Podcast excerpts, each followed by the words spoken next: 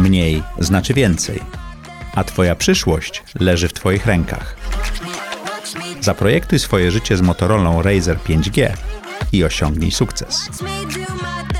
Cześć, witajcie w audycji Zaprojektuj swoje życie. E, Dzisiaj Marta, założycielka marki e, Cafardini, będzie mówiła o tym, jak dobrze się ubrać. Zobaczcie, dla tych, co widzą, ubrałem się w gajer, zresztą tam szyty, bo dostałem taki prezent od e, mojej Ani. Ale rozmowa, która miała być rozmową o prowadzeniu małego, własnego, rodzinnego biznesu, okazała się rozmową niesamowicie treściwą i filozoficzną. Ja się z niej bardzo dużo nauczyłem. Marta mówi o swojej filozofii życia, o tym, jak prowadzić firmę, jak odnaleźć się w rodzinie, jak budować dobry związek partnerski, jak w czasie kryzysu stanąć na nogi i to, co podoba mi się najbardziej, jak ze sobą rozmawiać. Zapraszam Was bardzo serdecznie. Mega petarda. Warto posłuchać czy obejrzeć. Zaprojektuj swoje życie. Zapraszam Was do mojej autorskiej audycji Zaprojektuj swoje życie. Przedstawiam osoby, które podjęły nietuzinkowe wyzwania życiowe i biznesowe. Rozmawiamy o tym, co nas napędza i dokąd zmierzamy. Historie opowiadane przez moich gości zainspirują Was do świadomego i odważnego projektowania swojego życia.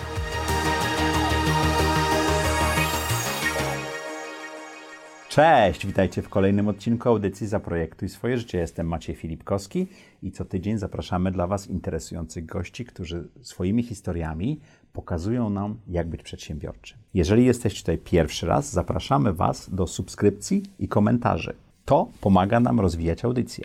Jeżeli chcielibyście dalej pomóc nam w rozwijaniu audycji, zapraszamy na Patronite, patronite.pl, łamane przez ZTZ. Tam możecie zostać patronem i wspierać audycję. Jeżeli jeszcze tego nie zrobiliście, to newsletter audycji Zaprojektuj swoje życie czeka na Waszą subskrypcję. Zaprojektuj swoje życie.pl łamane przez ZTZ. Kuba, mam nadzieję, dla tych, co oglądają, zrobi tam wszystkie linki, żebyście mogli klikać. A dzisiejszym gościem jest Marta Stefanczyk-Ciąpało, Welka Fardini. Słuchajcie, ja nawet się ubrałem na ten wywiad, bo dostałem od Ani w prezencie kupon i uszyliśmy takie rzeczy, więc jestem, słuchajcie, rzeczach, których mnie nie widzieliście. Jeżeli słuchacie tego podcastu, warto wskoczyć na YouTube'a. Byłaś zaskoczona, że tak się ubrałem? E, wiesz, byłam bardzo zaskoczona, ale zanim przejdę do, do wyrażania swojego zaskoczenia, to chciałam Ci pogratulować małżonki wspaniałej, że takie prezenty Ci robi, to musi być naprawdę... No nie jest źle.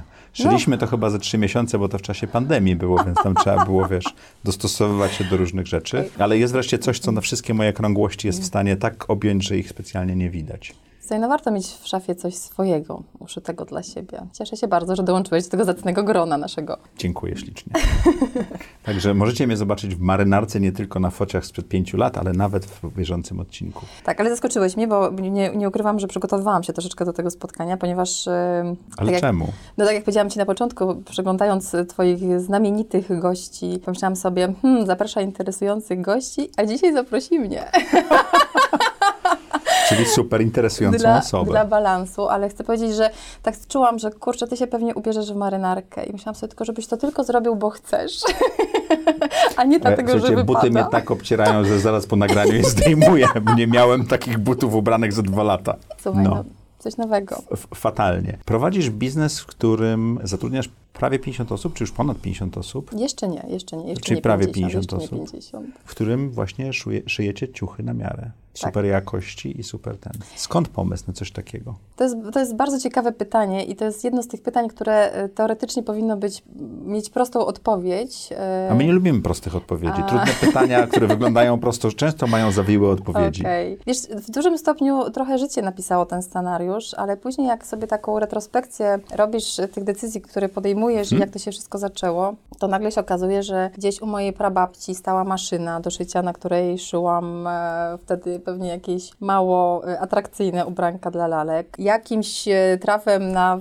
większość imprez takich szkolnych e, lubiłam chodzić w garniturach. Miałam taki styl smokingu w czarnym kolorze oczywiście i jak to gdzieś tam się już mhm. przewijało. I pewnie sporo jeszcze innych elementów czy, czy zdarzeń, które miały na to wpływ. Natomiast wiesz, ja się w tym bardzo szybko, bardzo dobrze odnalazłam. I to jest w zasadzie, no już 15 lat jesteśmy w tej branży. Mogę powiedzieć, że już, no bo nie, nie 3 lata, prawda? Wszyscy mówili w ogóle, że do 5 lat padniemy, więc to był taki pierwszy milestone, okay. sobie założyłam, że jak nie padniemy, to może przetrwamy. I ja się w tym świetnie odnajduję, wiesz, głównie z jednego powodu tak naprawdę. I to nie chodzi o sam garnitur czy o marynarki, tylko o możliwość pracy z jakością. I ta jakość przewija się w różnych obszarach naszego działania, bo i w tkaninach, i w relacjach z dostawcami, i w samym fakcie, że możemy sobie ich sami wybierać, selekcjonować. E, I tutaj już na dzień dobry ta selekcja jest bardzo precyzyjna, ale przede wszystkim w pracy z bardzo ciekawymi ludźmi. I po stronie klientów, bo to są zawsze nieszablonowe osoby, szalenie inspirujące. Ja zawsze mówię, że to są tacy zwycięzcy po prostu. Mhm. Jak ktoś mnie pyta, kto jest Twoim klasycznym klientem? Myślę sobie tak, ha, nie ma opcji, nie da się tego masz personę, która jest zdefiniowana? Mamy kilka person oczywiście, mhm. bo dzisiaj, wiesz, dzisiaj warto mieć już kilka. Ale jednak e, każdy z nich jest e, szalenie intrygującym, ciekawym człowiekiem i, e, i to jest taka chyba, wiesz, największa też energia taka napędzająca mnie, bo ja mhm. źle działam w ogóle w rutynowych procedurach, wiesz, takich odtwarzanych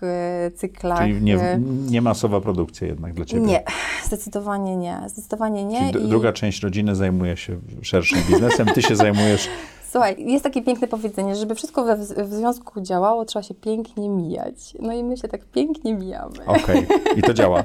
Doskonale działa. Doskonale okay. działa. Wiesz, ja myślę, że niezależnie od tego, co robisz, no to warto jednak robić rzeczy, które czujesz, że są takie zgodne z Twoim DNA, prawda? Jakby to jest ogromny przywilej w ogóle, że można tak pracować, no bo pewnie są, są sytuacje życiowe, które inaczej się potoczyły, inne, inne, inne losy i, i nie każdy miał pewnie też tyle szczęścia, ale my też zapracowaliśmy na ten sukces. Ja to powiem szczerze, lubię tę historię, miałam dużo szczęścia, ale w tym jest bardzo dużo pracy. Nie skąd tylko pasja mojej. do mody u Ciebie? Moja pasja, wiesz, y, to w zasadzie nie, nie jest y, pasją do mody męskiej, tylko jest pasją do takiej klasycznej elegancji. I dla mnie garnitur czy marynarka uszyta na miarę jest taką po prostu kwintesencją tej elegancji. Jest takim niestraconym czasem, bo każda rzecz, którą my szyjemy, ma sens, bo ona nie istnieje w momencie, jak przychodzi do nas klient. My nie mamy, wiesz, magazynu, stoków, e, promocji, sprzedaży,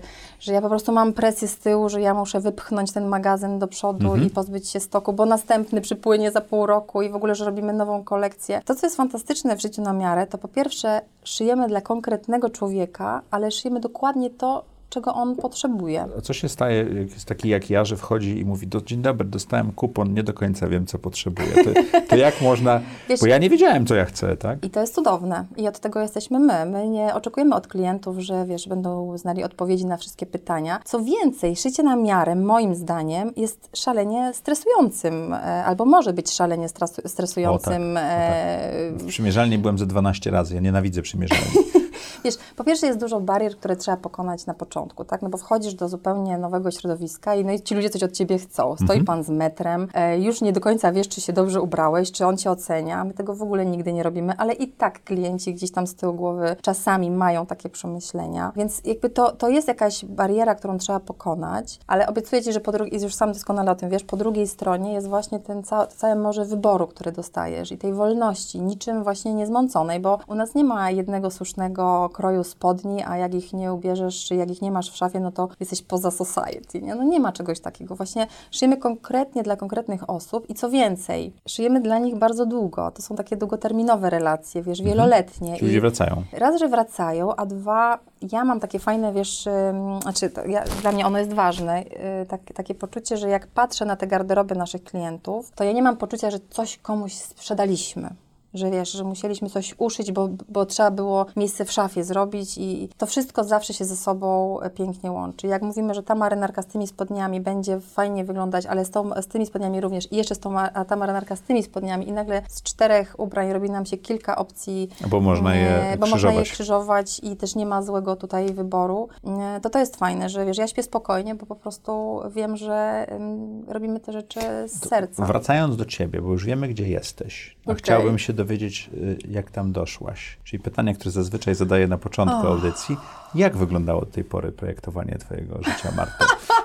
Słuchaj, nie, ja nie mogę powiedzieć, że ja projektuję swoje życie. Chciałabym bardzo być taka zorganizowana. Ja w ogóle całe życie cierpię Ale na... jesteś prawnikiem. Bo Studiowałaś prawo. To jest genialna w ogóle historia. Po pierwsze, y, tak, i słuchaj, to jest bardzo śmieszne. I w Polsce, jeżeli, jeżeli i w Grenoble. pozwolisz, jeżeli pozwolisz, to ja to opowiem. Już, już patrzę na zegarek, bo będzie E, dłuższa nie, nie, odpowiedź. Nie, nie, nie, bo to w ogóle, słuchaj, to mnie trochę nawet rozśmieszyło, bo e, w sensie to jest zabawna historia, bo studiowałam prawo. Mhm. E, nie mogę powiedzieć, że je skończyłam, bo wyleciałam z niego po pierwszym roku e, Okej. studiowania. Co więcej, e, najbardziej zadowolonym z tego e, człowiekiem był mój tata, notabene Że wyleciałaś z prawnik. prawa? Tak, moi rodzice są prawnikami. I, Mój tata... i, I byli zadowoleni, że nie poszłaś w e, Zachwyceni, ślady? Zachwyceni byli. Wiesz co, mój tata to w ogóle powiedział na początku, że to jest głupi pomysł i że w ogóle ja nie wiem, na co ja się porywam, że to ja, moja energia plus to, co tam się będzie działo, to w ogóle, Mhm. to nie dla mnie. No ale wiesz, no ja miałam tam 19 czy 18 lat, że pamiętam. Ja mówię, tato, bez przesady, ja wiem, prawda? Poradzę że, sobie. Przecież to,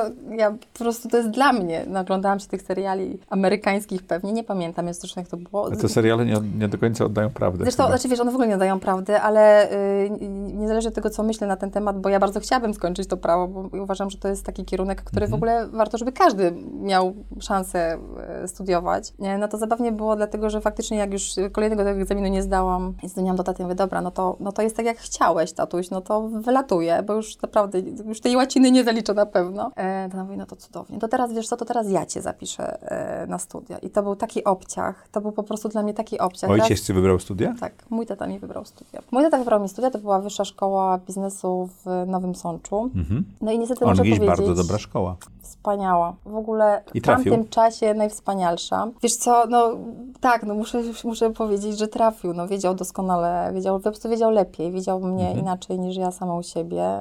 Ym, początki były zabawne, bo trafiłam, wiesz, takiego krakowskiego, akademickiego High klimatu, wiesz, tych szarych płaszczyków, takiego wszystkiego, wiesz, takiego stonowanego, powiedzmy, kolorystycznie nawet życia. Nagle wjeżdżam na ten kampus, a my mieszkaliśmy w okolicach tej szkoły i ona mi się kojarzyła głównie z taką, wiesz, no młodzieżą wtedy jeszcze, zanim tam zaczęłam studiować, taką bananową trochę, wiesz, samochody najdroższe, te piękne dziewczyny tam chodzące, wiesz, włosy zakręcone, gdzie w ogóle szkoła dla mnie, nie? Ja taki harpagan jestem bardziej niż, niż, e, niż na odwrót. No i pierwszego dnia na tym kampusie, pamiętam, właśnie miałam takie, jak wiesz, z Beverly Hills 10210 e, A to był ten czas, nie? jednostki, Z serialu. prawie, że. I myślę, tak, no dobra, no jest jakby, musi być kara, nie? Wywalili mnie ze studiów, no to nie, jakby, co ja mam do powiedzenia? Jeszcze, wiesz, studia to było Czyli jedno. poszłaś za karę do Nowego Sącza. Studia to było jedno, ale jeszcze musiałam mieszkać z rodzicami, a wiesz, to już dopiero była jazda, Mhm. nie? Bądź na dziesiątą.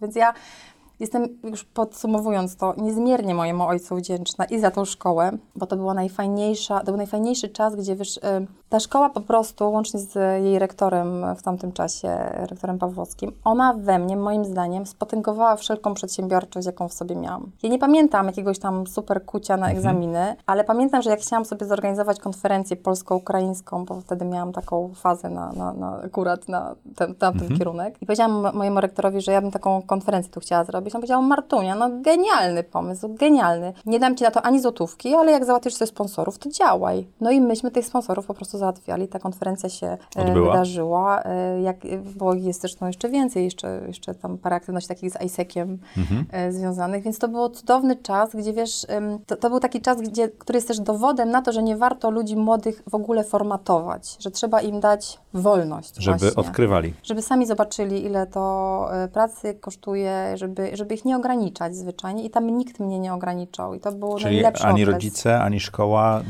No poza tym, wiesz, na dziesiątą, Dziesiątą wieczorem, nie? No ale to takie tatusiowe było po prostu dbanie o córeczkę, to, żeby sobie krzywdy nie Mam zrobiła na córkę, wiem imprezie. jak to jest. No właśnie.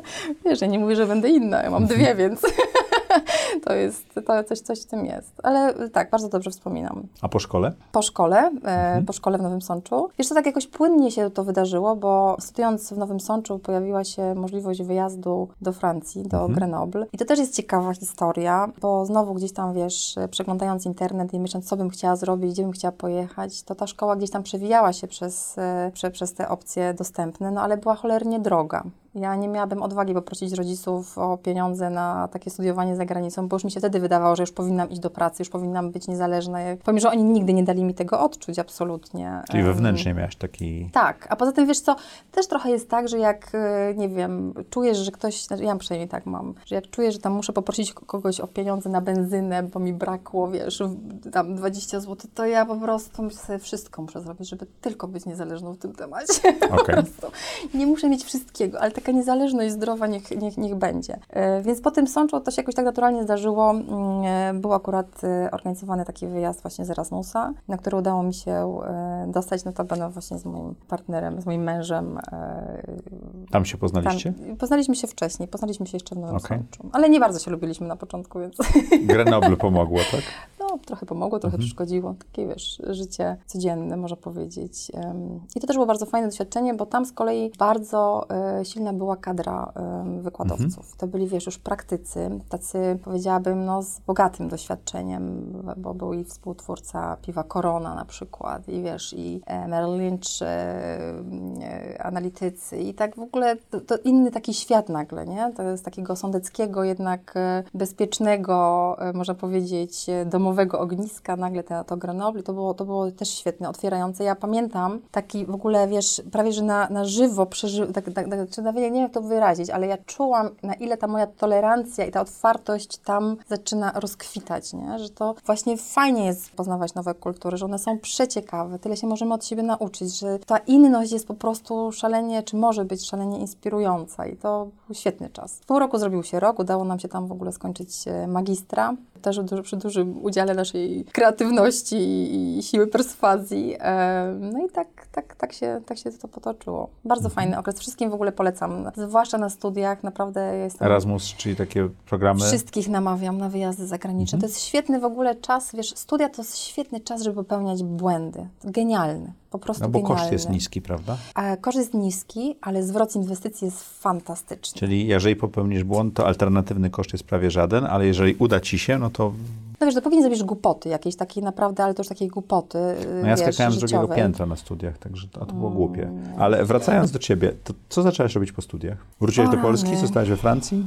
Nie, wiesz co, ja, y, tak jak wspomniałam, miałam bardzo dużo y, y, takich pozytywnych emocji związanych z Ukrainą i mnie się w ogóle wydawało, mhm. że ja tam będę mieszkać. Oczywiście to wynikało z tego, że poznałam e, z otoczenia mojego taty, który pracował bardzo długo na, na Ukrainie, wiele ciekawych e, osób i, i w ogóle ta ta Ukraina mi się jawi takimi niesamowicie sympatycznymi, pracującymi, fajnymi, wartościowymi ludźmi. Ja tak mhm. patrzę na ten, na ten kraj, takie są moje doświadczenia. No i wiesz, idąc tą drogą dedukcji, myślałam, ja tam chcę mieszkać, to jest fantastycznie. No ale tak się złożyło, że zakochałam się dużo wcześniej, jak już wcześniej wspomniałam. No i okazało się, że takie życie na, na odległość jest dla Nie mnie... działa. Wiesz, co jest trudne? Ja chyba jednak mhm. jestem tradycyjna w tym takim Ono generalnie jest wiesz? trudne. Takie życie w związku na odległość jest trudne do utrzymania. Jest, jest. ale niektórym się udaje mhm. i, i kibicuję. Tak samo powiedziałeś, trzeba się mijać, tak? tak, tak. Wiesz, ja w ogóle lubię takie związki takich, ja, ja mówię, dwóch singli patrzących mhm. w tym samym kierunku, nie? I troszczących się o siebie w sytuacjach takich e, istotnych. To jest chyba najfajniejsze. Taka przestrzeń i wolność jest dla mnie bardzo ważna i też e, ja uważam, że dawanie jej drugiemu Czyli nie patrzeć na siebie, tylko patrzeć w tą samą stronę. Tak jak w Małym Księciu, prawda? Że mhm. chodzi o to, żeby patrzeć w tym samym kierunku. Mhm. Lubię tą książkę bardzo jakoś tak, nawet zbieram ją w różnych językach. E, jakiś taki... Jak długo byłaś na Ukrainie? To nie był długi e, epizod w moim życiu. Wiesz co, to było raptem pewnie z pół roku, jakbyśmy to tak Kijów? policzyli. Kijów. I to też ja pytanie, uwielbiam, czy, Kijów, czy Kijów jest Ukrainą, prawda? Nie, no, to tak jak Warszawa nie jest Polską, nie? To, to, czy Paryż nie jest Francją, tak? Wiesz, no ale to jest po prostu, wiesz, tak już abstrahując od zawodowego życia, bo tam akurat na placówce dyplomatycznej się, znalazłam, więc to też trochę mało przedsiębiorcza jest e, mhm. komórka życia w moim, w, moim, w moim, przekonaniu. Natomiast, przynajmniej była tam, e, natomiast wiesz co, no Kijów jest po prostu y, takim tętniącym życiem miasta. Ja uwielbiam Kijów. Zawsze jak tam jadę, to czuję się doładowany. No i właśnie i ludzie, jedzenie, wiesz, to wszystko takie jest tam pełne, takie mhm. smaczne. Oczywiście wiadomo, to wszystko, że z kim się spotykasz. Ja wiem, że to można znaleźć kontra argumenty do wszystkiego, ale, ale moje doświadczenia były tam bardzo pozytywne, bardzo pozytywne. Więc potem się szybko okazało, że z Kijowa... E, Trzeba wracać. Wróci, wracamy na chwilę tutaj do Polski. No i, i tak się to zaczęło i zaczęliśmy gdzieś tam powoli budować te swoje relacje zawodowo-prywatne. Po pierwsze, wiesz, nigdy nie miałam w głowie potrzeby posiadania męża, więc jakby, to, jakby nie miałam w głowie takiego modelu, że my razem będziemy coś, No wiesz, wszystko razem, razem, razem. Ale ja na niego nie patrzę w ten sposób, wiesz. Okej. Ja cały czas, e, znaczy ja uważam, żeby związek w ogóle funkcjonował i to jest, taki, to jest taka moja filozofia i w życiu prywatnym, i w życiu zawodowym ją stosuję, takiego permanentnego, podprogowego stanu kryzysowego, czyli mówiąc, ja ci wytłumaczę. Okej.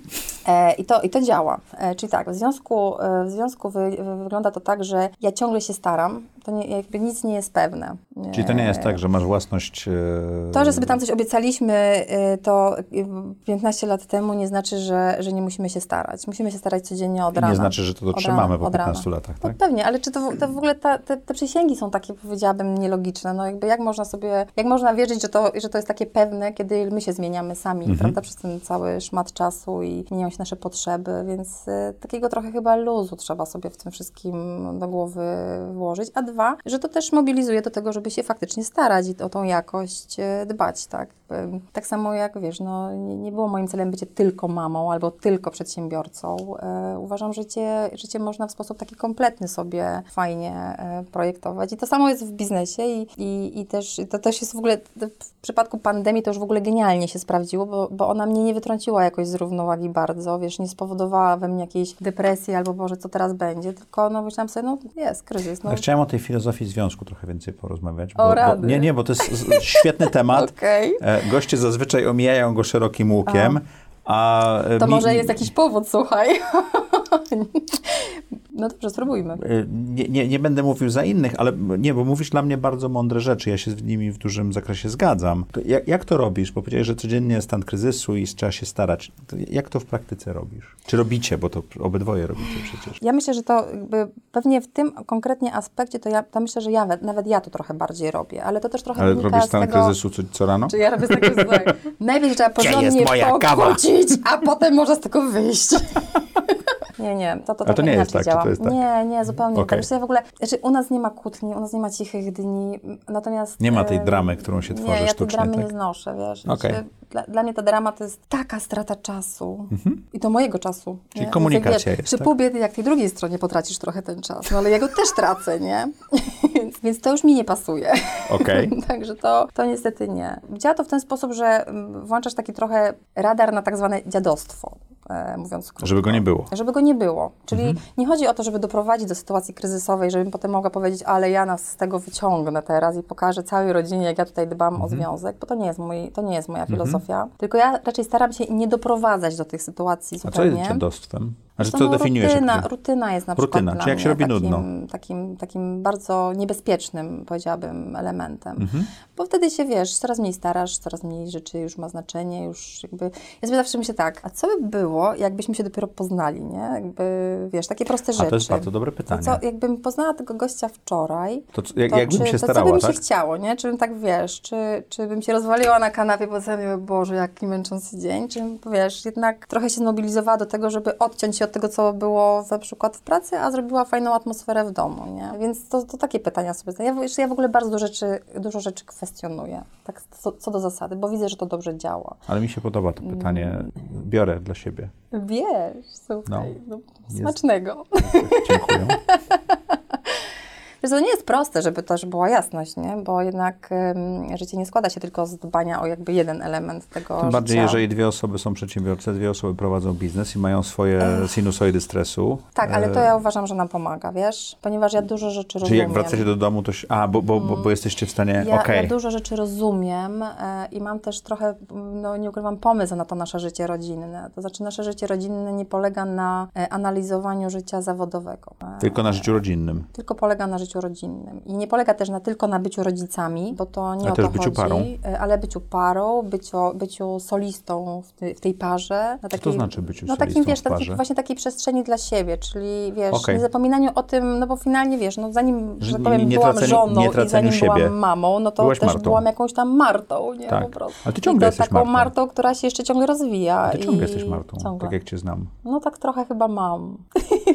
Ale wiesz co, ja tak lubię tą swoją bańkę rzeczywistą. Całości mi jest dobrze. Czym Mhm. Czasami, wiesz, wystawię głowę, czegoś się nauczę, coś mnie zaintryguje, to tak bardziej się tym zafascynuję. To tak trochę chyba, To wiesz, czym się teraz Wiesz, jak, mnie, jak fascynujesz? mnie pytasz właśnie o projektowanie życia, to ja Tak. chyba bardziej sobie myślę, że, że to jest bardziej, bar, ba- ja, ja bardziej wierzę w zaklinanie swojej rzeczywistości, wiesz? Bo projektowanie życia dla mnie wiąże się z tym, że musi być jakaś skuteczność. Od razu mi się włącza taki, takie myślenie, że ja sobie coś zaprojektuję, no Mówimy, to o musi, mówimy o semantyce tutaj. A na czym polega zaklinanie swojej rzeczywistości? No tak, że wiesz, tak sobie trochę po prostu ją układam pod siebie, nie? E, A praktycznie? Cieszy mnie więcej rzeczy niż mogłoby cieszyć, bo wiem, że entuzjazm i dobra energia i taka pozytywna energia przyciąga Okej. kolejne dobre zdarzenia po prostu. Nie martwię się wszystkim na zapas. Czyli cieszysz się rzeczy, które masz, a nie martwisz się na rzeczy, które, które nadchodzą albo których nie masz, tak? Wiesz co, jeżeli chodzi w ogóle, jakbyśmy weszli w kwestie materialne, to one w ogóle są dla mnie e, jeszcze Nie, nie, innym nie- nie- nie tematem. mówię o materialnych, ale tylko- o ale- takie, tak, o takie, o takie powiedziałabym emocje i, i wartości, to bardzo pilnuję właśnie jakość myśli, bo ja mam taką filozofię, że... Swoich. Swoich. Mhm. Ja mam taką filozofię, wiesz, że twoje życie jest takie, jak stan twojego umysłu, po prostu, tak na początek. Oczywiście potem możemy mówić jeszcze o kwestiach Jesteśmy ale po trzech miesiącach, nagrywamy to po trzech miesiącach szarugi w Polsce. tak, i to jest Stan trudne. umysłu jest trudny I do to utrzymania, tak? oczywiście. I to jest, to jest właśnie między innymi również dlatego trudne, że my w końcu mamy czas na zapytanie siebie, co jest dla nas ważne i w ogóle gdzie my jesteśmy i w ogóle co ja tu robię. Już się nie da, wiesz, bo w takim dzikim pędzie to tak gdzieś to wszystko przemyka, nie? Od piątku do piątku, od piątku do piątku, od piątku do piątku. A tu nagle stop. Co jest dla ciebie ważne? To jest bardzo fajne pytanie. Mm, Sama je zadałaś przed chwilą. No super, no brawo Jano. Po prostu. Właśnie a propos zadawania sobie pytań. Wiesz, tak patrząc holistycznie, to ważna jest dla mnie jakość. I to jest dobre słowo, no to wszystko już Ci powiem, o co mi chodzi. Jakość w sensie takim, e, że dbam o jakość moich myśli, dbam o jakość mojej pracy, dbam o jakość pracy ludzi, którzy ze mną pracują, o jakość firmy, którą tworzę. I, i to jakbyśmy sobie porozbijali te wszystkie nasze takie drobne, no wiesz, nasze życie na takie drobne czynniki, to wszędzie tą jakość jesteśmy w stanie w jakiś sposób określić o jakość rodziny, o czas spędzania e, te, te, tego czasu, o, o jakość spędzanego czasu z rodziną, co jest szalenie istotne, bo wierzę, że ważne jest jak spędzamy ten czas, a nie ile go spędzamy. I to nie dlatego, że ciągle walczę z czasem, bo mi go ciągle gdzieś brakuje, bo pewnie też, ale po prostu da się to zrobić dobrze, mówiąc krótko. Więc, więc tak, tak, powiedziałabym, że jakość i pilnowanie tej jakości. Jeżeli widzę, że gdzieś mi coś nie działa, to nie czekam znowu na dramę i nie odpuszczam, bo niestety brak jakości rodzi brak jakości. I Czyli jak coś ci lawinowo. e, uwiera, to zaczynasz się tym zajmować, tak? Tak. Czy Ja to w dosyć- biznesie, czy w związku, czy w czymkolwiek innym życiu, tak? Zdecydowanie. I, I nie czekam, aż Czyli dla ciebie ważnym jest, żeby otaczać się jakościowymi momentami jakościowymi ludźmi, tak mógłbym powiedzieć? Tak, możesz tak powiedzieć. I wiesz, y, miałam taki w ogóle moment w swoim życiu, kiedy po raz pierwszy powiedziałam sobie, tak ze sobą rozmawiając, a propos właśnie y, wsłuchiwania się we własne potrzeby, powiedziałam sobie też takiego, że to jest okej nie robić nic. To jest ważna rzecz, żeby umieć sobie to powiedzieć. Macie, jak ja sobie to powiedziałam po raz pierwszy, to aż mnie ścisnęło w żołądku. Pomyślałam tak, zaraz mnie ktoś po prostu przejedzie, bo przecież to jak nie I- robić i nic? świat się nie muszę zawalił. robić coś, ja ciągle muszę coś robić. I świat się nie zawalił. Co więcej, zaczął w ogóle w zupełnie innym kierunku się toczyć i w lepszym kierunku zaczął się toczyć. I Mhm. ja bardzo często to powtarzam, chociaż część ludzi patrzy na mnie jak na wariata, nie? Bo, już tak, bo ja rozumiem, że to na, na, w zależności od tego, na jakim etapie życia jesteś, to brzmi trochę e, dziwnie, ale, ale im bliżej jesteś siebie, tym mniej dziwnie brzmi. Ale im człowiek jest bardziej przedsiębiorczy, to jest trudniejsze do zrobienia. Ja wiem po sobie. No, jak siadam, Tak. to nagle ręce mi się trzęsą, że nie mam nic do Boże, zrobienia. Ilość pomysłów, która cię nie po prostu wiesz. Że one się wylewają codziennie. wtedy. Nie, no w ogóle, w ogóle pomysł nie jest problemem. Ostatnio robię mentoring komuś i tł- tłumaczyłem, że ja celebruję to, co udało mi się z Mhm. listy zadań zrobić, bo e, to jest zazwyczaj 10% tego, co na tej liście jest, tak? Jakbym się martwił tym, co nie dużo. zrobiłem. To dużo. No wiesz, że 10%. 30-40 rzeczy, to zrobię 3-4 w ciągu dnia i jestem wow. Bardzo dużo. Ale powiedziałeś bardzo ważną rzecz i nie chciałbym, żeby nam umknęła. Rozmawiasz ze sobą. Tak. Czy możesz powiedzieć, jak to wygląda? Bo to jest super ważna rzecz. Mateusz Kuśnierewicz o tym mówił kiedyś w wywiadzie. Wiesz co, ja od, razu, ja od razu powiem, że ja nie jestem tutaj jakimś em, autorytetem, ani nie opieram Ty tego na jakiejś autorytetem. Ty akademickiej jesteś Martą wiedzy. i chcemy usłyszeć, co Marta Ja to robię robi. bardzo intuicyjnie. Wiesz, muszę Ci powiedzieć y, tak szczerze, że po pierwsze, słuchaj, urodziłam się w Bytomiu, co nie jest do końca miejscem, w którym jak się rodzisz, to jesteś skazany na, na sukces. Mhm. nie pochodzę z takiej przedsiębiorczo-typowej rodziny. Ale bo, rodziny prawniczej. Bo, bo, rodziny prawniczej, mój tata jest bardzo przedsiębiorczym człowiekiem. Mama e, długo pracowała jako urzędnik państwowy i wokół mnie, nie, ja, ja, wiesz, ten pierwiastek przedsiębiorczości, on się tam gdzieś przewijał, ale to, to nie jest tak, że ja się wychowałam w takim mhm. środowisku i ono po prostu mnie w naturalny sposób wypluło w tym kierunku. Mhm. Od zawsze podobała mi się inność. Ja pamiętam z dzieciństwa nawet takie sytuacje, gdzie coś mnie fascynowało, bo było inne. Nie musiało być droższe, lepsze, ładniejsze, tylko po prostu było inne. I, i zawsze potem, ile razy zakrzywiałam tą taką, taką oczywistą rzeczywistość, taką, wiesz, taką ścieżkę życia, taką prostą i zawsze jak ją zakrzywiałam i, i, i robiłam coś po swojemu, to się to dobrze kończyło. To były zawsze trudne wybory, ale potem dawały lepsze życie. A ilekroć mhm. robiłam łatwe wybory, dokonywałam łatwych wyborów, to, to, to życie było to najwyżej średnie. I do czego zmierzam? Że wychodząc z takiego środowiska, jak potem zaczynasz nagle tworzyć e, z kolei własny biznes, to nie jest tak, że wszyscy cię wspierają. I znowu dostajesz dużo bodźców z boku, że może niekoniecznie tak, a w ogóle po co, za dużo pracujesz, za mało pracujesz, już powinnaś mieć dzieci, jeszcze nie powinnaś mieć dzieci. Każdy, wiesz, z tego otoczenia ma, albo spora część ludzi ma jakiś pomysł na ciebie. I w moim życiu pewnym momencie pojawiła się taka myśl, a jeszcze wiesz, to wszystko się łączy gdzieś tam z takim brakiem pewności siebie. I, I taki tłum. I, i takie, wiesz, i, za, i, w końcu jesteś przebodźcowany tak. i finalnie nie do końca robisz to, co chcesz, a jeżeli nawet robisz, to, to, to nie do końca jesteś w stanie to przetrawić, przeżyć i jeszcze jakoś przeanalizować. I mieć przyjemność z tego. Do momentu, w którym dochodzisz do ściany i zaczynasz widzieć tych wszystkich ludzi, którzy ci doradzają trochę inaczej i patrzysz na nich już nie na jako, na, na, na, jak na, wiesz, takie nigdy nie mylące się autorytety, tylko jak na ludzi. I to też jest, jest fajne. dobrym spojrzeniem. I to jest fajne. A kiedy był ten moment przy ścianie? Eee, ja takich momentów miałam kilka, wiesz, to są takie momenty w ogóle, pierwszy, pierwszy jest najbardziej szokujący i taki naj, najtrudniejszy. Pamiętasz go? Wiesz co, to był taki moment, w którym będąc już dorosłym człowiekiem, mając tam pewnie z 32 może lata, doszłam do takiej sytuacji, gdzie y, pomimo całej otoczki, wiesz, ludzi, którzy cię wspierają, których kochasz nad życie, bo to ja bardzo kocham moją rodzinę i, i to dotyczy zarówno i rodziny mojego męża, i mojej rodziny. Yy, czuję taką silną więź i to tak samo dotyczy znajomych. To pomimo takiego, wiesz, wsparcia, w pewnym momencie dochodzisz do takiego punktu, w którym wiesz, że już dalej musisz iść sama ze swoimi pomysłami. I to nie jest problem tych ludzi, bo oni twój. nie są w stanie nic innego mhm. zrobić. Oni to w ogóle cudownie, że są obok ciebie. Mhm. Tylko jest taki moment, w którym po prostu, mówiąc krótko, trzeba to swoje życie wziąć we własne ręce. Ja to wiesz, wtedy sobie tak pomyślałam, no to jak tak wygląda dorosłość, to po prostu super. To ona tak wygląda i ja chcę być dzieckiem, ja chcę z powrotem. E, tak, to było około 30 na pewno. E, I to jest taki moment, w którym sobie taka, taka totalna samotność mnie wtedy, pamiętam, dopadła. I to było o tyle dziwne, że miałam tych ludzi dookoła. Nie wiem, co robią ludzie, którzy nie mają tych ludzi, wiesz, takich wspierających, mhm. takich, tej, tej rodziny. To już, to już musi być trudne. Ale i tak czułam się po prostu... I wtedy po prostu już wiedziałam, że Okay, są dwa wyjścia. Albo robisz swoje i się uczysz z tym żyć i zaczynasz ze sobą więcej czasu spędzać i po prostu zaczynasz siebie badać, co to znaczy w ogóle być sobą, które momenty mnie blokują, które są dla mnie budujące, a gdzie nagle mam jednak jakieś blokady i dlaczego mam te blokady. Mm, no albo żyjesz życie, które ci właśnie otoczenie e, w jakiś tam sposób ułatwi, bo, no bo to zawsze się jakoś układa. No i znowu to była ta trudniejsza decyzja i trudniejszy wybór, no i tak e, między innymi tak wylądowaliśmy w Warszawie.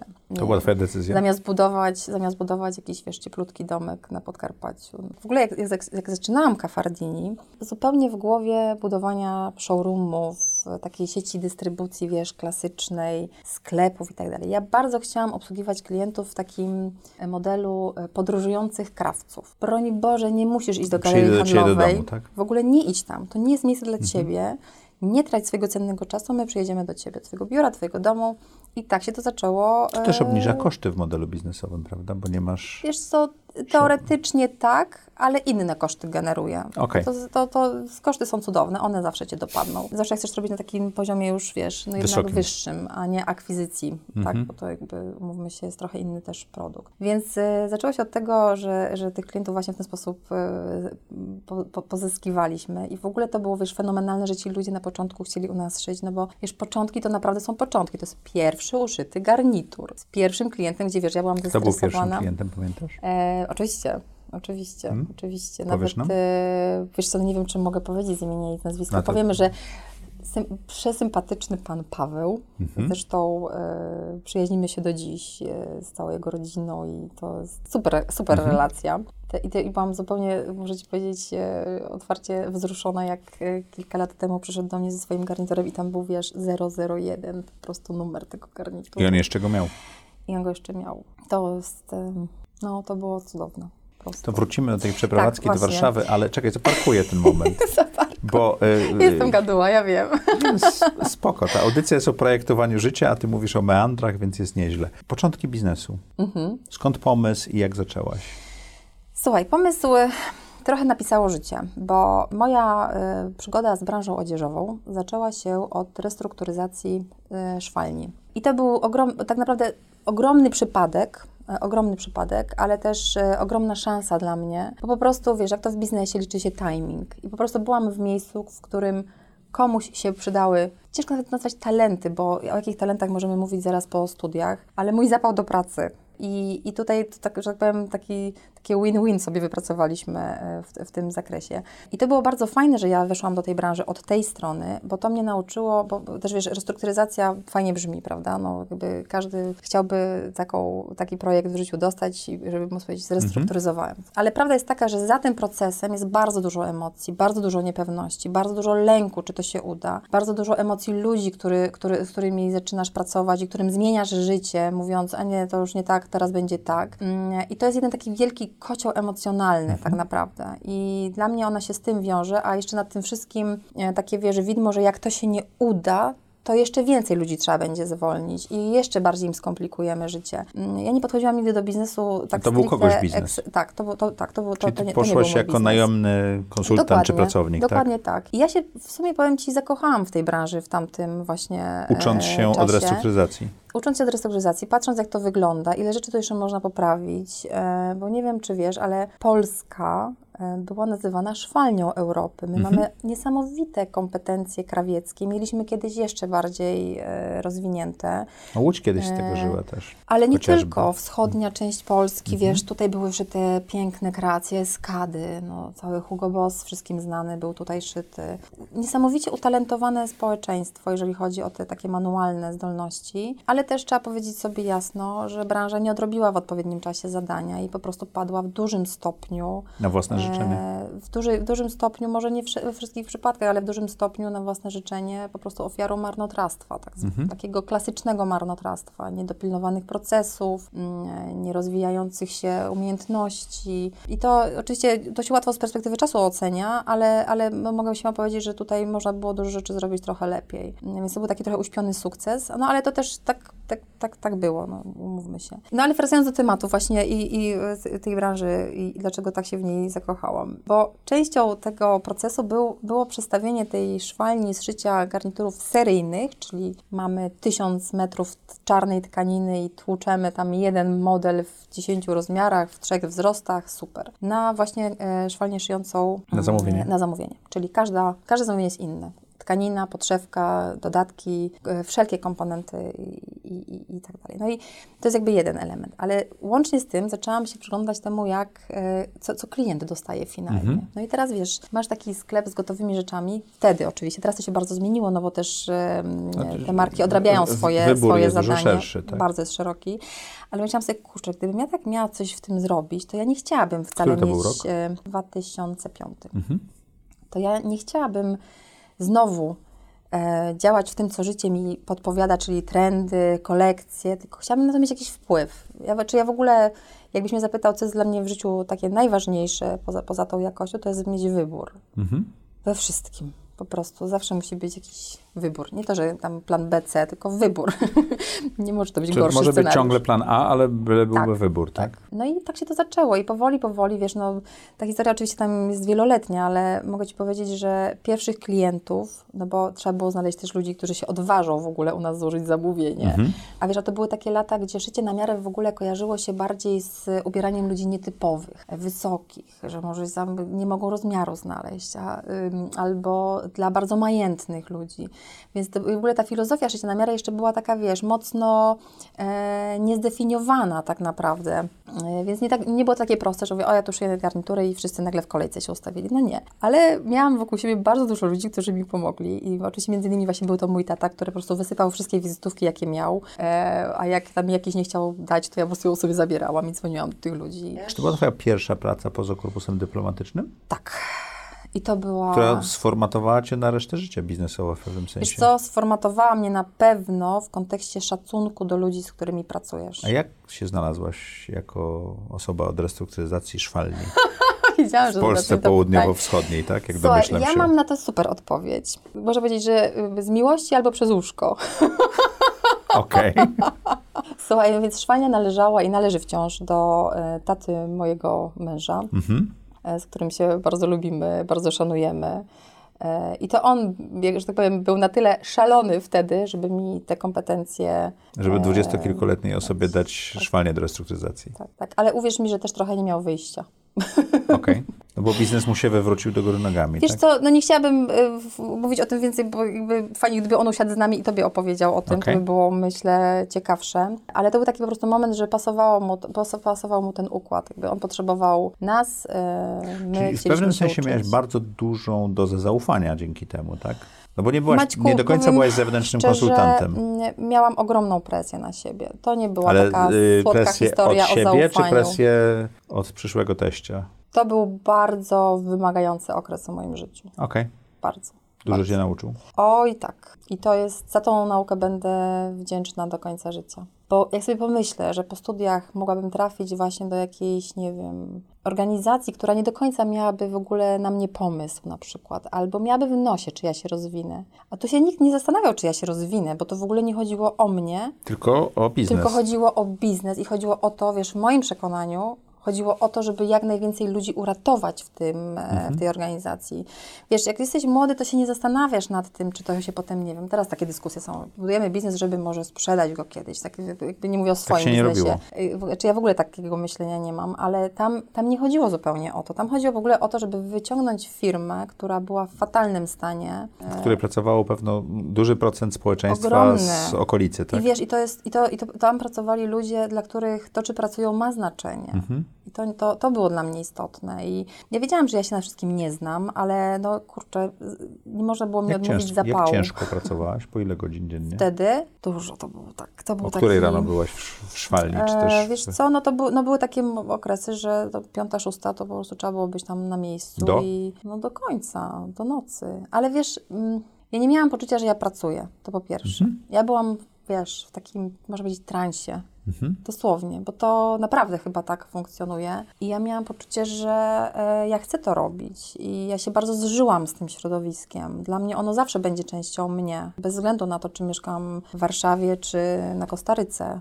Kiedy ten pomysł pojawił się w twojej głowie, że robisz biznes? On taki to wynikał z tej restrukturyzacji? Wiesz co, tak, dlatego, że ja, e, wiesz, jak, jak zaczęliśmy, mm, jak, jak już w ogóle mieliśmy zielone światło na to, żeby w tą stronę miarową się mm, e, zacząć e, transformować, to, mm, no to ja, wiesz, pomyślałam sobie, no dobra, no wszystko fajnie, ale co to w ogóle znaczy dla finalnego klienta? No przecież my musimy przede wszystkim robić to dla finalnego klienta, a nie znowu tylko dla klienta B2B. I dlatego jesteśmy tacy, powiedziałabym, ten, ten, ten, jakby ten sukces jest na tyle, dlatego myślę duży, chociaż mam do niego dużo pokory i, e, i w ogóle słowo sukces to jakby nie jest moje ulubione słowo, że my po prostu patrzymy wielopłaszczyznowo, czyli i na klienta finalnego, i na klienta B2B, e, i na e, optymalizację e, procesów, żeby właśnie już nie wpaść w te problemy, które kiedyś mieliśmy, albo które zastaliśmy na dzień dobry w tej branży. I to, to z tego wynika, myślę.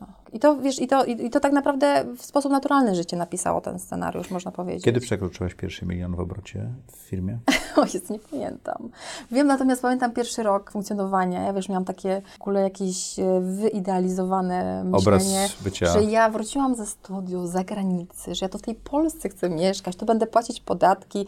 No i jakiś tam mikrowynik się pojawił na, na koncie, a, a księgowa mi aż jest podatek do zapłaty. Jaki podatek? Ja powinna być zwolniona z podatków, przecież ja tutaj prowadzę biznes. A potem, potem się okazało, że to, to, to jest związek na całe życie z urzędem skarbowym. Tak. Ale wiesz, to też jest fajne, bo widzisz, kończysz szkołę biznesu, Ale jedną, drugą. i, I wiesz, nie zdajesz się z tego jakby w ogóle sprawy, nie nie? zdajesz z tego sprawy, nie? Księgowość, przy Tak, podatki, ale, ale, ale, ZUSy. tak, ale też muszę powiedzieć, że miałam zawsze ogromnie dużo szczęścia właśnie do, y, i do księgowych, i, i do tych osób, które mają tę wiedzę, której ja nie mam. Ja w ogóle kocham się, kocham się otaczać ludźmi mądrzejszymi od siebie. Po prostu to jest... O. A wtedy możesz po prostu w tych obszarach czuć się bezpieczniej, tak? Eee, Tak, ale a poza tym nie mam też tej presji, że ja mam, wiesz, wszystko wiedzieć. Nie mam Mhm. kompletnie. Oni wiedzą, że ja nie wiem. Ja im w ogóle na dzień dobry mówię, że oni muszą być ode mnie mądrzejsi, mm, bo na tym polega ten układ. Yy, I, i ta odpowiedzialność od razu jest jakby dobrze się zak- zaklikuje, mówiąc krótko. Czyli ten pierwszy pozytywny wynik w sensie zysku Ja zasko- zaskoczyło cię, że, że trzeba było podatek Tak, z tego zapłacić. Tak. tak. To nie była jakaś olbrzymia mówię, suma jeszcze, ja nie? w ogóle wiesz, mówię do tego mojego zespołu, nie, musimy coś z tym zrobić. ale jak? To, to może ja sobie wyjadę w takim razie z tego kraju, gdzieś indziej sobie ten biznes założę. w ogóle wiesz, no dzieci nada, totalna po prostu, nie? Wiesz, ja a dzisiaj mogę powiedzieć e, z pełną świadomością, że bardzo lubię nasz biznes, również za to, że prowadzimy go w sposób em, po prostu taki bardzo transparentny. Pandemia Trochę- mocno obcięła ci obroty? tak, mocno, mocno. Wiesz co, mocno, aczkolwiek myślałam, że będzie gorzej. Okej.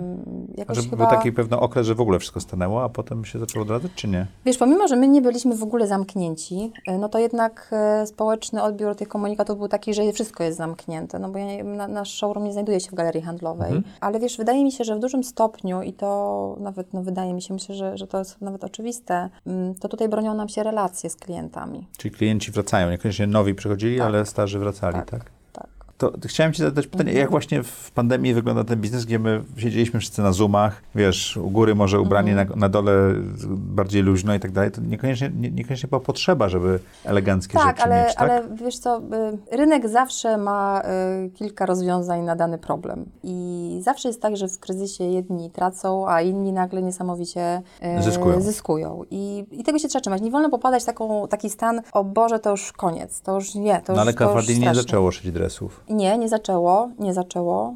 Yy, nie, nie zacznie? zaczęło i powiem tak, yy, było różnych pomysłów w tym temacie i presji na mnie wiele. No Antonina Sanecka to była e, Risk o. Made in Warsaw i tam Mhm. to, to, to zupełnie coś innego, No ale ty ale masz to zupełnie jest- inny rynek, W tak? ogóle Antonina z, Klarą stworzyły fenomenalny biznes oparty właśnie na dzianinie. No, nasz biznes jest oparty na wełnie Mhm. i ja jakby kocham ten, ten, ten surowiec. To co się stało w pandemii? Wiesz co, no, w pandemii, no cóż się mogło stać? Na pewno staliśmy wszyscy schaltowani, mówiąc Mhm. krótko, E, ale też pamiętaj Maciej, że ja, ja bym była ostrożna z tak, wiesz, formułowaniem takich bardzo ogólnych stwierdzeń, że ludzie to już przestaną wszystko kupować teraz, że już jakby wszyscy teraz sobie przemyślą swoje decyzje zakupowe i, i już nigdy sobie nic nie kupią. Oczywiście, ja jestem jak najbardziej za tym, żeby sobie przemyśleli decyzje zakupowe, bo właśnie dlatego też myślę, że nasz biznes się tak dobrze rozwija, że coraz więcej konsumentów świadomie decyduje się na pewne e, zakupy, wiedząc skąd to ubranie pochodzi, skąd tkanina e, pochodzi, gdzie zostało uszyte i, i w ogóle,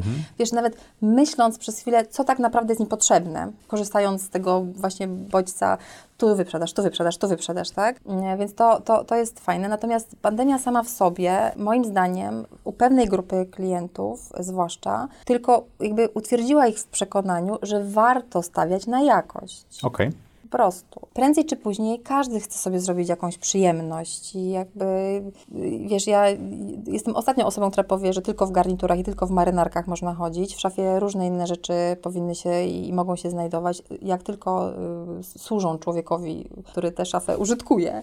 Natomiast ym, wiesz, no, ta, ta, ten taki ponadczasowy element y, tej elegancji, on się przewijał przez ostatnie setki lat tak naprawdę, jak popatrzymy tak realnie. I e, oczywiście, wiesz, wyciągamy wnioski z tego, co się dzieje. Jesteśmy bardzo, że tak powiem, na ugiętych kolanach, nisko przy ziemi, elastyczni, gotowi do reakcji. W takiej pozycji po prostu, wiesz, e, akcja. Ale, ale jestem daleka od tego, żeby nagle e, zmienić całkowicie swoje życie i szyć inne, inne rzeczy. Okej.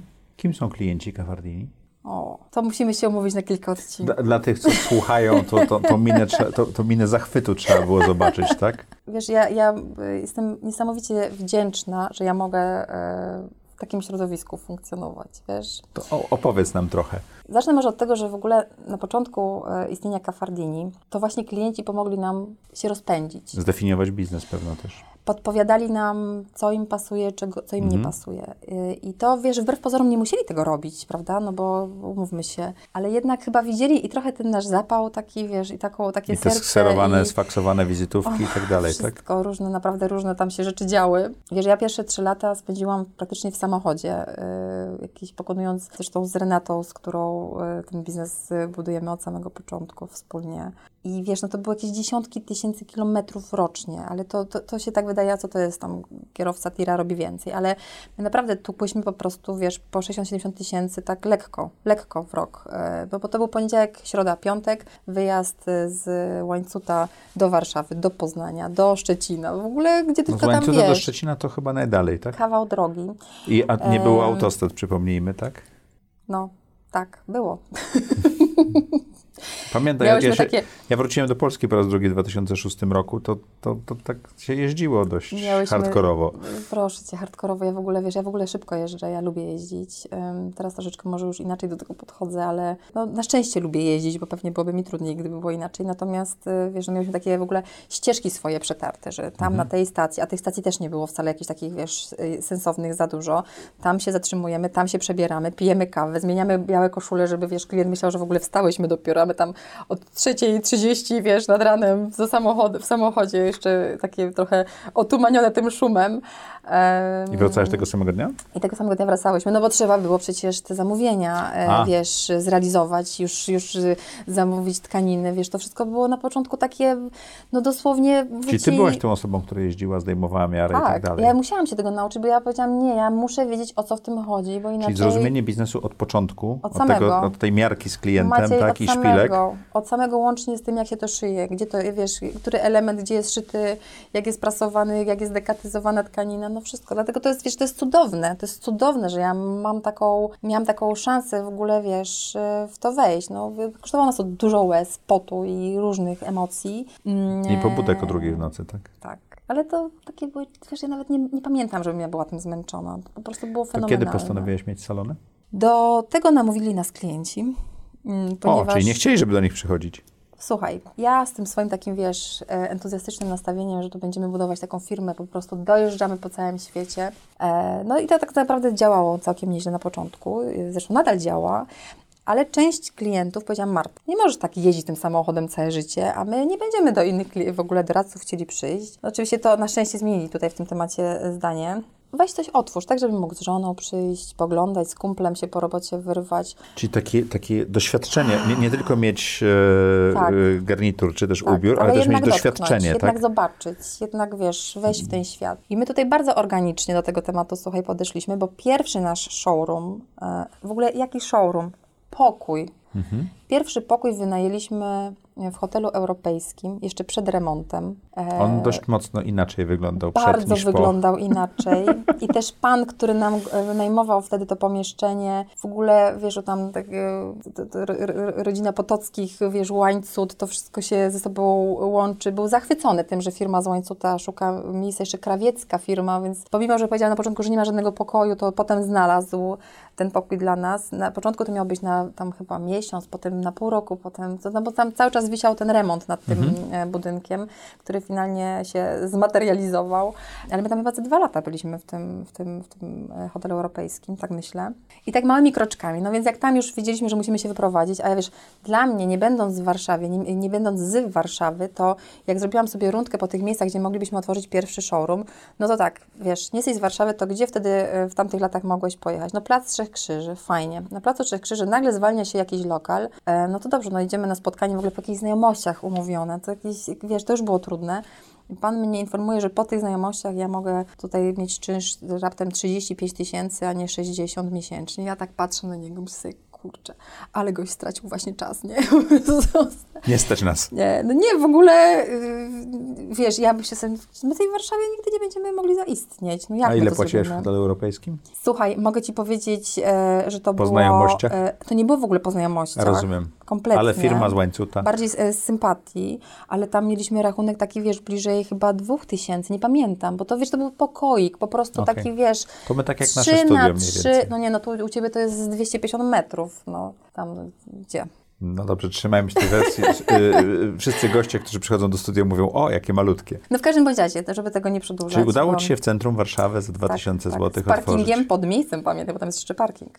A, No ale to były, wiesz, czasy takie, to, to, to, była po prostu, to było wykorzystanie okazji, Mhm. bo my też tak trochę po prostu funkcjonujemy, że trochę sprytu w tym trzeba zawsze mieć. No ale później jak już wiedzieliśmy, że musimy się stamtąd wyprowadzić, no zaczęło się szukanie miejsca i tak trafiliśmy na Grzybowską. Mm, I na Grzybowskiej na początku mieliśmy 42 metry, jakoś tak. Dzisiaj mamy 140 chyba dwa, jakoś nie pamiętam, może się o metr pomyliłam. Bardzo polecam, bo, bo przyjemnie było. Wiesz ja kocham to miejsce, bo w Parking ogóle... fatalny, ale miejsce fajne. Ale jakiś jest, jakiś tam jest. Ym, powiedz coś dobrego na ten temat. Jest szlaban, pan szlaban otwiera. Drugim razem przyjechałem taksówką. Znaczy w ogóle znalezienie miejsca z parkingiem w Warszawie to graniczy z cudem, tak, więc tak. jakby trzeba się było z tego wyleczyć, aczkolwiek faktycznie ym, Jakiś jest. długo, długo nie mogłam się z tym sama pogodzić. Mhm. Ale ważniejsze dla mnie było y, stworzenie takiej przestrzeni, w której nasi klienci będą mogli poczuć się, jakby ci to powiedzieć, sobą. To wracam do tego pytania, na które usiłujesz nie odpowiedzieć od jakichś 15 minut.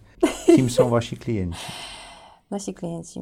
Hmm. Wiesz co, no, w takiej prostej definicji mogę oczywiście powiedzieć, szyjemy dla mężczyzn. To jakby jest y, pierwszy kryterium. Mhm. kobiety często, też często są klientami, bo, szy, bo kupują dla swoich mężczyzn. Nie? Tak, Ja dostałem w E, prezencie Często szycie. Mhm. prezenty robią, tak, prezenty robią bardzo często. Ja zawsze się tak zastanawiam, wow, ale to musi być cudowne, po prostu, to taki fajny prezent, nie? Ja w ogóle lubię, jak sobie w związkach ludzie robią prezenty, nie wiem Mhm. dlaczego, mi się to strasznie podoba. Nawet mnie, powiem Ci, Mikołaj, urodziny, to wszystko takie jest sztampowe, nie? Ale tak, takie spontaniczne prezenty, takie jeszcze od serca i takie właśnie nie, nie, nie, nie wiesz, nie, nie, nie, niezwyczajne, no to jest, e, to jest super. Twoi E, Więc klienci? moi klienci, moi klienci, wiesz co, to przede wszystkim dla mnie, tak jak ja Mhm. na to patrzę, to są ludzie, którzy mm, szukają w swoim życiu jakości, którzy nie zgadzają się na brak jakości e, i którzy mają pomysł na swoje życie. Zawsze. I wbrew pozorom, to nie dotyczy większości społeczeństwa. E, I trzeba mieć trochę odwagi, żeby ten pomysł mieć. Więc y, wiesz, ja o moich klientach mówię, że są tacy urodzeni zwycięzcy po prostu, bo oni non-stop o coś walczą i kreują tą swoją rzeczywistość po swojemu. I te historie są w ogóle niewiarygodne. I czasami jak szyjemy dla kogoś już na przykład na początku jego y, ścieżki kariery i gdzieś tam zaczynam od klasycznego granatowego garnituru. Mm, Jak popatrzę czasami na niektóre te historie, gdzie właśnie zaczęliśmy tak spokojnie, a tu nagle po kilku latach na przykład projektujemy całą szafę, ale już zupełnie innych ubrań, bo to są bardziej kolorowe marynarki, na przykład odważniejsze faktury yy, i też ten człowiek w tym ubraniu czuje się taki pewniejszy siebie, to powiem Ci, że to, takie momenty sprawiają, że to, co robię, ma sens dla mnie. I to poczucie sensu jest yy, cholernie ważne. Kontynuując o Twoich klientach, Mhm. jak się stać Twoim klientem i dlaczego warto? Bo powiedziałaś piękną historię, że ludzie zaczynają od klasyków, ale potem Mhm. nabierają odwagi, czy też doświadczenia i, i, i- eksperymentują ze sobą. Myślę, że przede wszystkim, wiesz co, nabierają pewności siebie w tych wyborach, Mhm. E, bo tak jak, wiesz, wcześniej wspomnieliśmy, no, szycie na miarę to są pewne e, bariery na dzień dobry i, i ciężko oczekiwać od ludzi, że będą wszystko wiedzieli od razu o tkaninach, o Mhm. tym, jak powinni wyglądać. W ogóle, w ogóle powiedzenie, jak powinienem wyglądać, uważam, że jest zupełnie bez sensu Nie ma powinności, prawda? bez sensu. Właśnie w szyciu na miarę fantastyczne jest to, że możesz wyglądać tak, jak chcesz. I to jest plus, wiesz, i to jest chcesz? plus, no właśnie, to jest plus z jednej strony i obciążenie z drugiej. No jeżeli nie wiesz, jak, e, jak chcesz wyglądać, no to fantastycznie, żebyś trafił do nas. Albo do kogoś, kto ci w sposób taki zupełnie szczery i, i z dobrą intencją podpowie, bo wiesz, y, my też, y, ja często z naszymi doradcami mam takie właśnie, też mamy takie rozmowy, bo my nie uważamy, że my mamy mówić ludziom, jak mają się ubierać.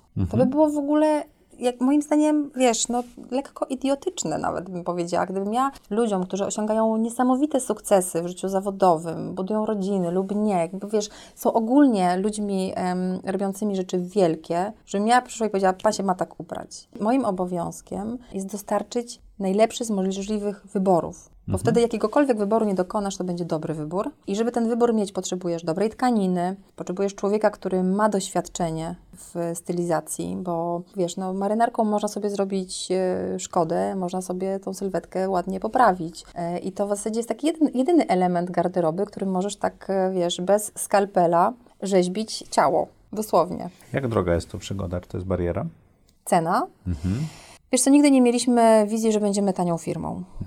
Nawet jak gdzieś I tam... nawet nie próbujecie. Wiesz co, oczywiście, że analizowaliśmy różne y, scenariusze, jeżeli chodzi o rynek polski, no bo wiesz, jak ja zaczynałam y, tę przygodę, nazwijmy to, y, która się przerodziła w taki długi związek, to mam na myśli firmę, to wiesz, wydawało mi się, że zbudujemy firmę globalną, no bo z takim zapleczem wiedzy, doświadczeń, no przecież nie, no świat stoi przed nami otworem i my teraz ten rynek w końcu poukładamy. E, ale to były takie młodzieńcze, wiesz, e, romantyczne wizje, bo po pierwsze do dzisiaj nie ma jednej globalnej firmy, która by świadczyła To tylko jest i wyłącznie bardzo lokal, usługi. lokalny biznes, prawda? Oczywiście, bo to jest biznes relacyjny. Mhm. Po prostu. Jesteś tak dobry, jak Twoje relacje z klientami i nic więcej. I tak naprawdę, patrząc jeszcze na ostatni kwartał, pomówmy się, bo, bo pamięć ludzka też jest krótka. E, więc, e, więc jeżeli chodzi o, wiesz, o cenę, to zawsze to ma kilka czynników, tak? My, my zdecydowaliśmy się zupełnie świadomie, że przede wszystkim no, chcemy szyć tylko z najlepszych tkanin na świecie A to podnosi cenę. To szalenie podnosi cenę, bo po pierwsze są to tkaniny naturalne. Jeżeli weźmiesz poliester e, z wełną, to nawet żeby ta wełna była kiepskiej jakości, ona zawsze będzie droższa od tego poliestru, Mhm. a u nas nie ma kiepskiej jakości e, wełen, bo po prostu one nie przechodzą naszych e, testów nawet. No i szycie nie jest masowe. Tak? Szycie nie jest masowe i szycie jest, wiesz, w Polsce. Y, Jednym z elementów, którym ja zupełnie nie obciążam klientów też, bo wiesz, powiem Ci, że teraz oczywiście jest dużo dyskusji na temat sustainability. W ogóle ładne słowo, które nie wiadomo, nikt nie wie, jak to przetłumaczyć na, na polski. Ja odkąd pamiętam, chciałam budować biznes odpowiedzialnie. Czyli jesteś Eee, ekologiczna, tak? Wiesz co, ekologia jest tylko jednym z elementów Sustainability. tego, tak? tego, Okej. tej układanki tak naprawdę, bo mm, jeśli weźmiesz pod uwagę, że e, szyjemy z naturalnych tkanin, no wełna jest absolutnie naturalną tkaniną, Mhm. czy kaszmir, jedwab, więc jeżeli weźmiesz pod uwagę, że szyjemy z naturalnych tkanin, jeżeli weźmiesz pod uwagę, że szyjemy w Polsce, wytwarzamy lokalnie, lokalnie płacimy podatki, to nie są wynagrodzenia, no z całym szacunkiem dla naszych e, wschodnich sąsiadów porównywalne Mhm. I to jest świadoma decyzja. Moglibyśmy dzisiaj szyć to wszystko w Chinach, to nie jest problem, ale my nie chcemy tego robić i dopóki, że tak powiem, e, to życie gdzieś tam pozwala nam jakieś decyzje podejmować, to tak będzie. I to nie dlatego, że chcemy być tylko i wyłącznie polską firmą, tylko uważam, że pewne produkty powinny być wytwarzane lokalnie, po prostu. I krawiectwo męskie, czy, czy w ogóle krawiectwo jest właśnie jednym z tych elementów. Więc to jest, to, to jest to w obszarze produktu. Jeżeli pójdziemy dalej, to chcemy dawać też bardzo dobry serwis. I to wymaga od nas y, bardzo y, dobrze wyszkolonej kadry z kolei. E, Co też nie jest oczywiste, bo Polska nie jest krajem, która, wiesz, który y, w sposób naturalny dostarcza sprzedawców i w ogóle bycie sprzedawcą A to jest nie tylko sprzedawcy, bo to filozofią. na, na całym łańcuchu musisz mieć tą kadrę dobrze wykształconą, Dokładnie, prawda? Mhm. dokładnie, dokładnie. Więc na każdym etapie, jak patrzysz, wiesz, no bo zatem podam Ci prosty przykład.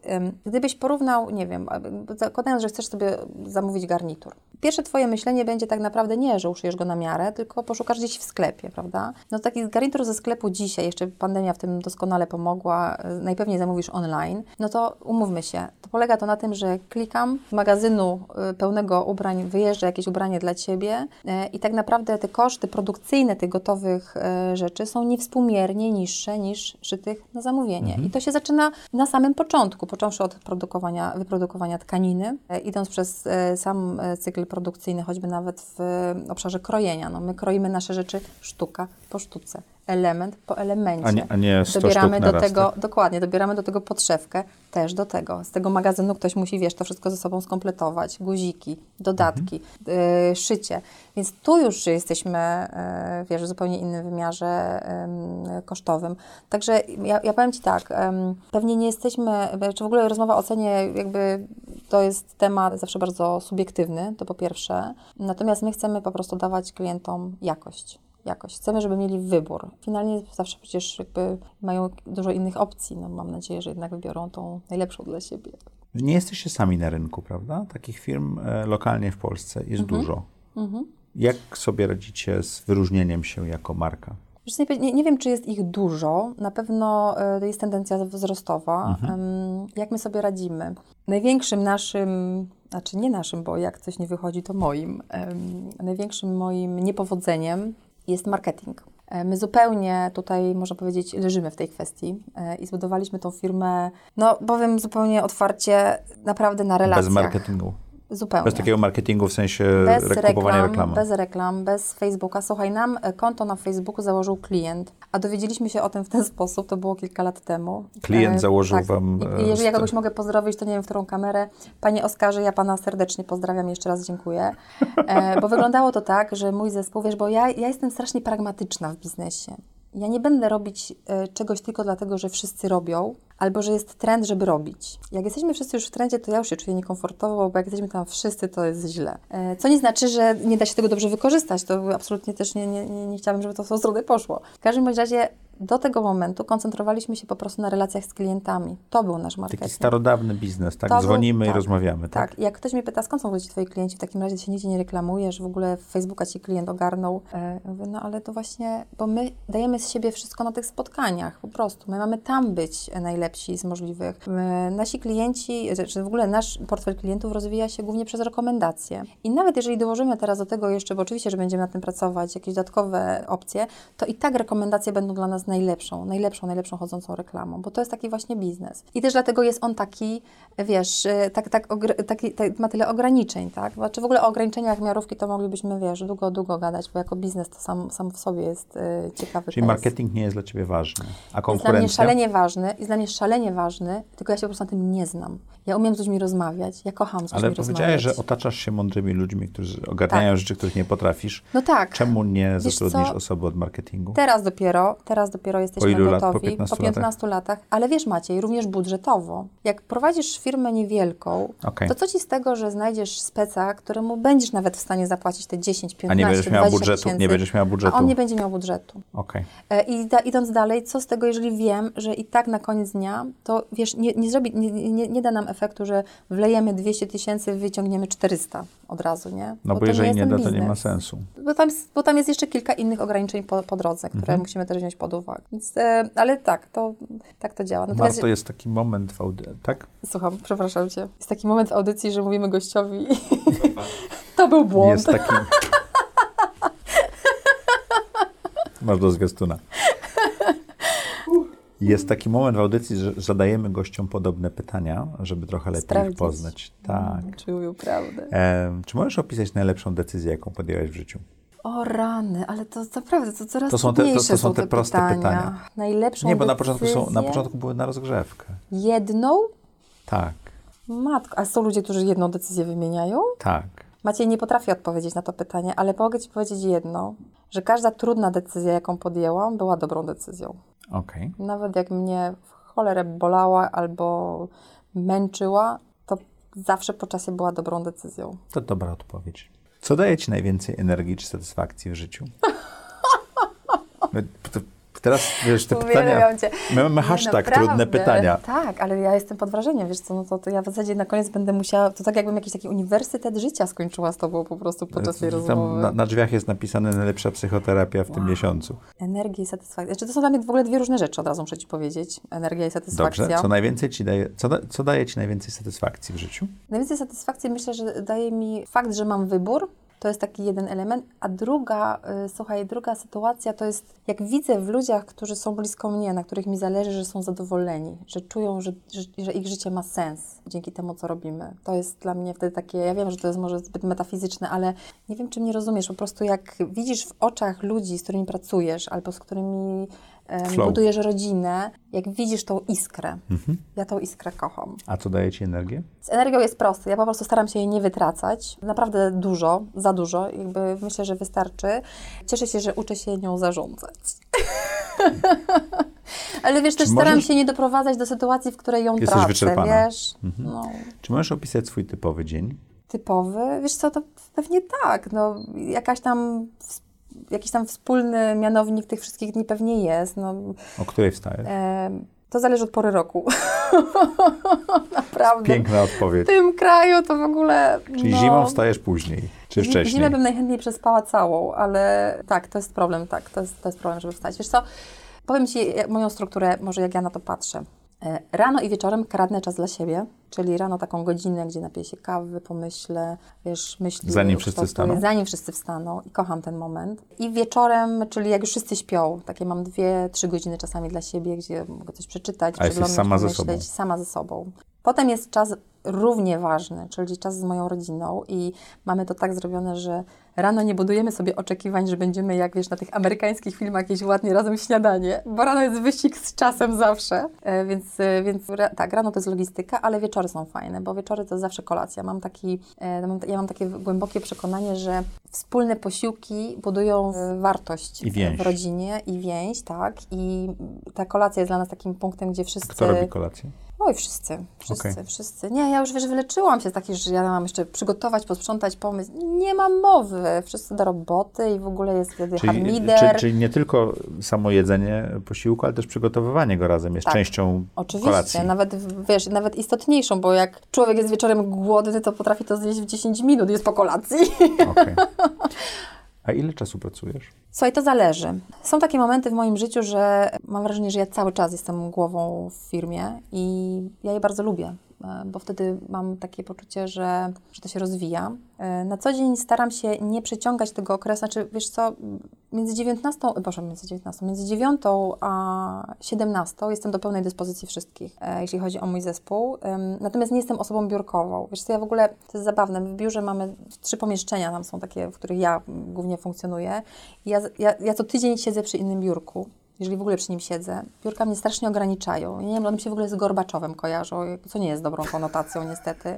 I nie wiem dlaczego. Próbowałam sobie zadawać to pytanie wielokrotnie, skąd mi się to wzięło i nie wiem. Natomiast one zabijają moją kreatywność i to jest pewien też ten element rutyny po prostu, który, który mi nie pasuje. Mm, Także tak, regularnie robimy jakieś tam remonty, zmieniamy przestrzeń i, i, to, jest, to jest potrzebne. Także ja nie wiem, czy ja dużo pracuję. Ja nie mam poczucia, że ja pracuję za dużo. Ja chcę pracować dobrze, wiesz? Ja chcę Pytałem, pracować ile? Jakościowo. Nie, nie oceniam, czy dużo, czy mało. okej, no widzisz. To jakiś taki wewnętrzny krytyk może Tak, się obudził. tak, ten głos wewnętrzny. No to nie, to on cały czas tam siedzi. Dialog trzeba przeprowadzić. Czy mogłabyś przestać teraz coś robić, co poprawiłoby Twoje samopoczucie albo spowodowało Twój rozwój?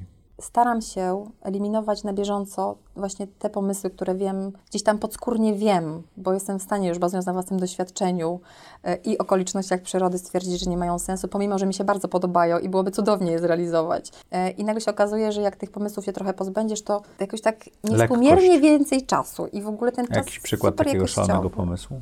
Co, ja ciągle mam jakieś takie historie w głowie. Okej. Naprawdę, to jest... Czyli musisz się usadzać w pewnym sensie, muszę. w pozytywnym tak, znaczeniu tego. Tak, taki wiesz, czasami sobie myślę, Marta, muszę sobie tak, jedna rzecz dziennie, jedna rzecz dziennie.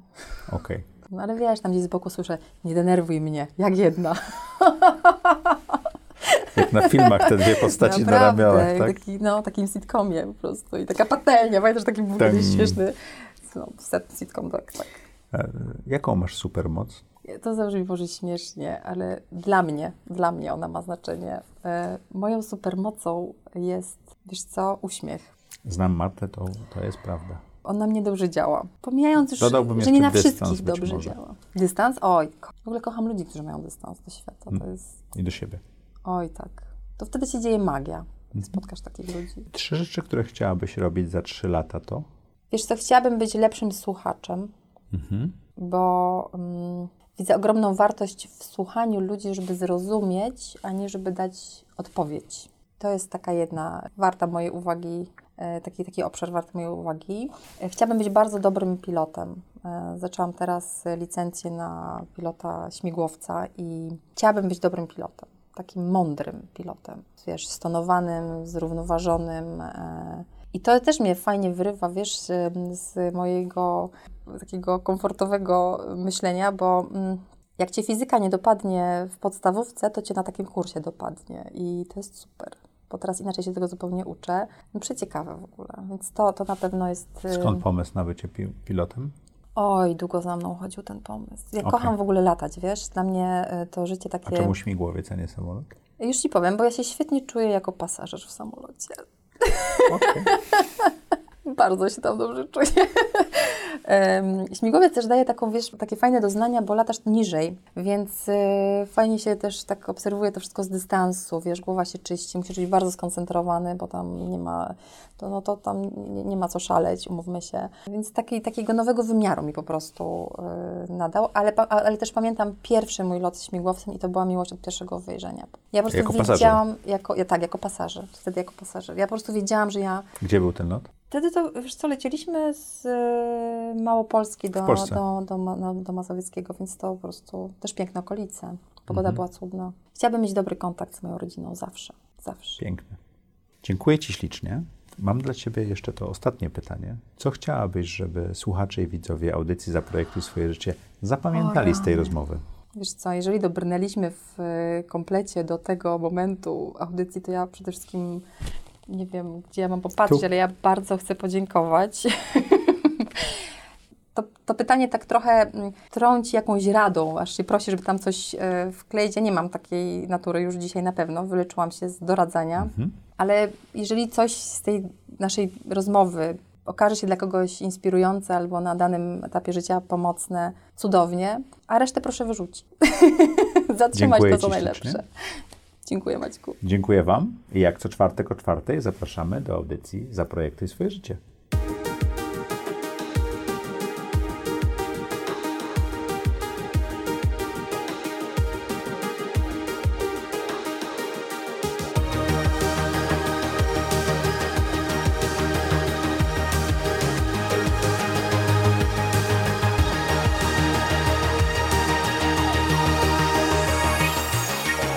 Zaprojektuj swoje życie.